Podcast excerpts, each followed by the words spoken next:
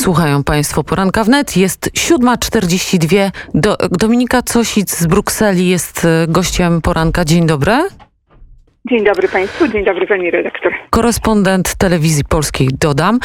A ja chciałabym panią redaktor zapytać o kulisy negocjacji, które odbyły się w Brukseli na antenie Radia Wnet.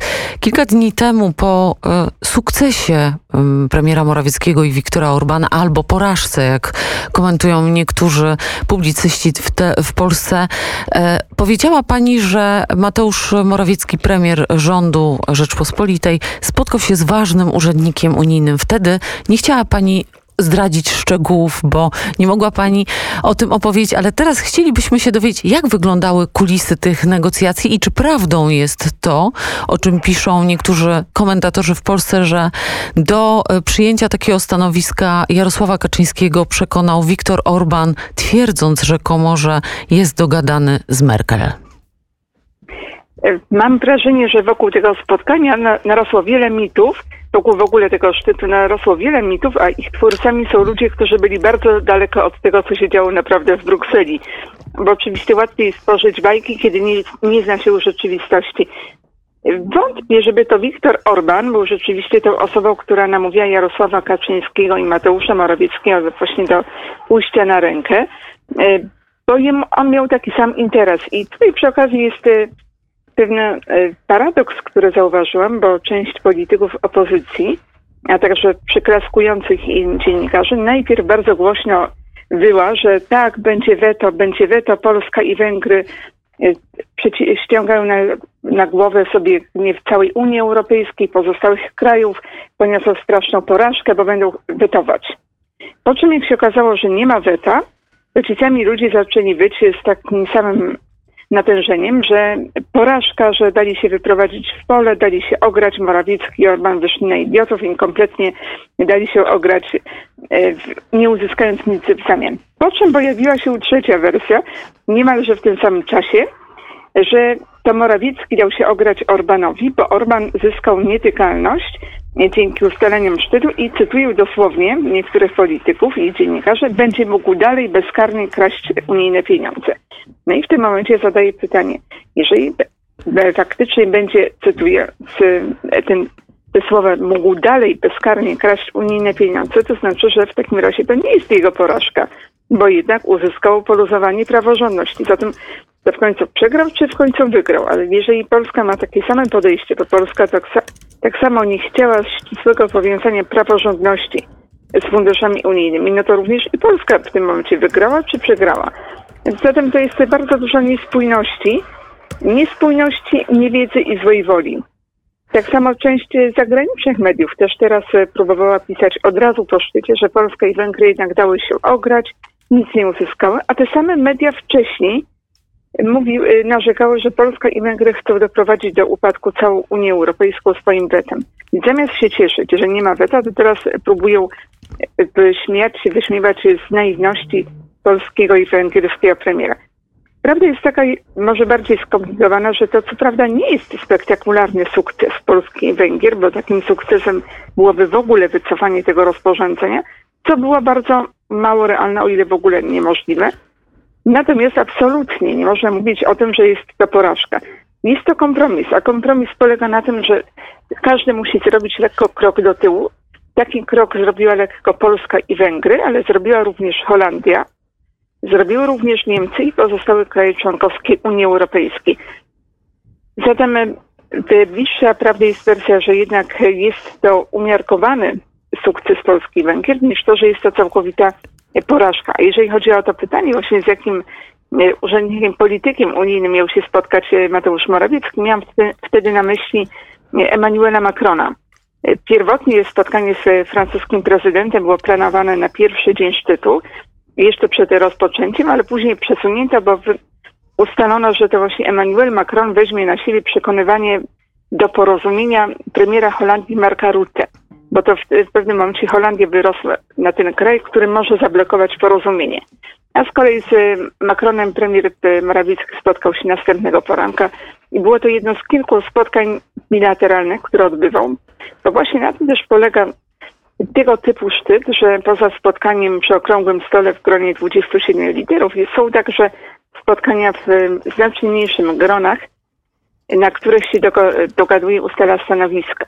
Jeżeli chodzi o Polskę, to teraz na przykład premier Morawiecki miał oczywiście spotkania, tak jak za każdym razem z pozostałymi krajami Grupy Wyszehradzkiej, ale także osobno z Macronem, osobno z premierem Hiszpanii, Włochy, z kanclerz Merkel, z kilkoma różnymi ważnymi krajami i tam właśnie sprawdzono, kto jak może się zachować i dopiero później siadano przy stole. Przy stole. To jest e, jakby wiadome, że bilateralne rozmowy decydują o kształcie późniejszego spotkania, ale ja e, zastanawiam się w kontekście tego, co się dzieje na scenie politycznej Polski, która też e, jest podzielona wobec, wobec decyzji premiera i rządu polskiego posłowie, e, ministrowie, posłowie Solidarnej Polski jednak e, nie poczuli się komfortowo z decyzją rządu. Czy Polska de facto może stracić, może zostać oszukana? Czy są instrumenty, które pozwalają, e, pozwalają włodarzom Unii Europejskiej, kolokwialnie mówiąc, ograć Polskę? Niestety Polska zawsze może zostać oszukana, bo widzę, że teraz jest już taka gra, w której mało które reguły obowiązują. Reguły zmienia się w trakcie gry. Jeżeli jednak by się utrzymać tych ustaleń, które zostały zawarte, to szanse na to są ryzyko tego jest mniejsze, bo wprowadzono taki mechanizm zabezpieczający.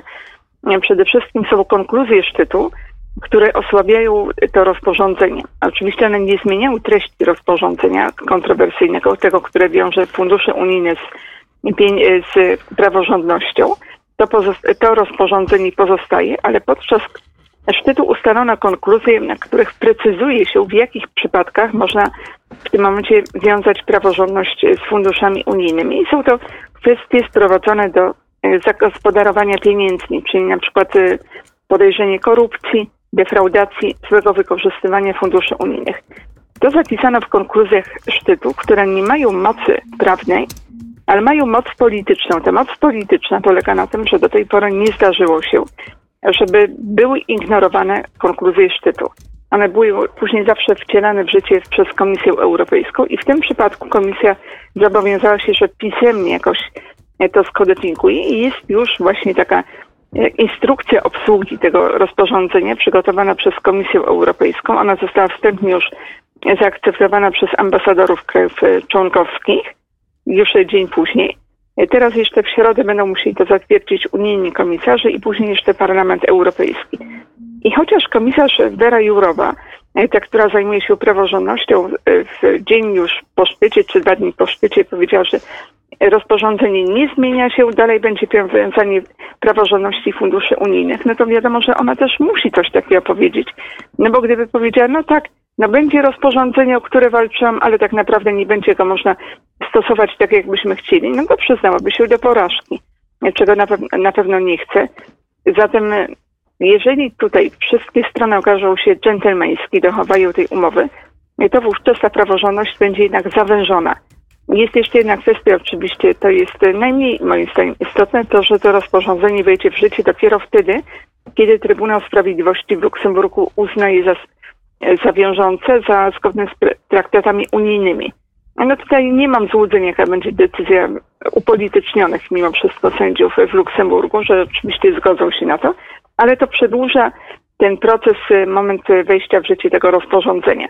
No i jest jeszcze jedno, gdyby się okazało, że na przykład Parlament Europejski nie zgodzi się na ten kompromis, to później jest jeszcze etap w postaci zatwierdzania tego y, tak zwanego korona budżetu y, przez kraje członkowskie Unii Europejskiej na drodze ratyfikacji. I wtedy Polska, gdyby uznała, że zostały złamane reguły gry, ma prawo zablokować to porozumienie i wówczas znajdziemy się w punkcie wyjścia. Ale zaczęłam od tego, że interesują nas kulisy negocjacji. Zapomniałam zapytać na początku rozmowy, jak dziennikarze, jak komentatorzy, będący obserwatorami najbliższych e, tych grających ludzi w Brukseli, reagowali na informacje o tym, że jednak weto, e, weto Polski i Węgier nie istnieje i że Polacy i Węgrzy dogadali się e, w Brukseli. Jakie były reakcje? Bo oni spodziewali się tego, że, że jednak Polska i Węgry, jak to kolokwialnie też można ująć, rozwalą Unię Europejską. Tymczasem okazało się, że Polska i Węgry są twardymi e, negocjatorami, ale jednak jadą w tą samą stronę, co cała Europa. Z jednej strony była ulga. I to było to najważniejsze uczucie, ale część próbowała dziennikarzy jakoś tak pokpiwać, że jednak jak zwykle skończyło się na machaniu szabelką. Polska i Węgry tylko postraszyły, po czym się zgodziły. No ale to jest kwestia nastawienia może nawet nie tyle realnej oceny sytuacji, co emocjonalnego podejścia do tego, a niestety większość mediów europejskich i dziennikarzy jest bliska, bliska temu głównemu nurtowi i nie patrzy z wielką sympatią na rząd w Polsce i na Węgrzech. Stąd też właśnie ci dziennikarze tak próbowali pokpiwać, no tak, tak, jak zwykle y, straszyli, po czym jednak się zgodzili, dobrze jest. Ale tak naprawdę to głównym uczuciem, tym dominującym była ulga. To było zwłaszcza widoczne u dziennikarzy z południa Europy, którzy bardzo mocno, niecierpliwie czekają na ten fundusz y, odbudowy, czyli do walki z koronawirusem. Włosi, Hiszpanie tutaj naprawdę liczyli każdą sekundę i cieszyli się, że jest wreszcie szansa na porozumienie i pieniądze mogą do nich popłynąć już niedługo. W jakiej sytuacji na tle właśnie wspomnianych krajów, chociażby Włochów czy Hiszpanów, jest Pani zdaniem Polska? Mamy o, oczywiście o wiele lepszą sytuację, bo przed wybuchem pandemii Polska miała o wiele, wiele lepszą sytuację gospodarczą niż te kraje. Jeżeli chodzi o różne rankingi Komisji Europejskiej, statystyki, na przykład Eurostat, ta polska gospodarka wcześniej już była plasowana bardzo wysoko, jaka ta, ta mająca niskie zadłużenie i dobre prognozy gospodarcze i to sprawiło, że mieliśmy dobry punkt wyjścia. Teraz również już po wybuchu y, pandemii było kilka zestawień robionych przez Komisję Europejską, tak zwanych prognoz gospodarczych, według których Polska miała być jednym z tych kilku krajów, które miały sobie poradzić z pandemią z najmniejszą stratą dla gospodarki. No i tutaj porównajmy sytuację Włoch, Hiszpanii, która była już wcześniej bardzo trudna, bo te kraje miało, mają od lat problem z trzymaniem dyscypliny finansowej. Jest y, wysoki dług publiczny, jest niestety duże bezrobocie, zwłaszcza wśród młodych ludzi, a pandemia y, jeszcze bardziej nasiliła te, y, te zjawiska, chociażby dlatego, że przecież gospodarka Włoch i Hiszpanii w dużym stopniu oparta jest też na turystyce. Turystyka to jeden z tych sektorów, który najbardziej ucierpiał wskutek pandemii. Stąd też tutaj Włochy i Hiszpania znalazły się w naprawdę dramatycznej sytuacji.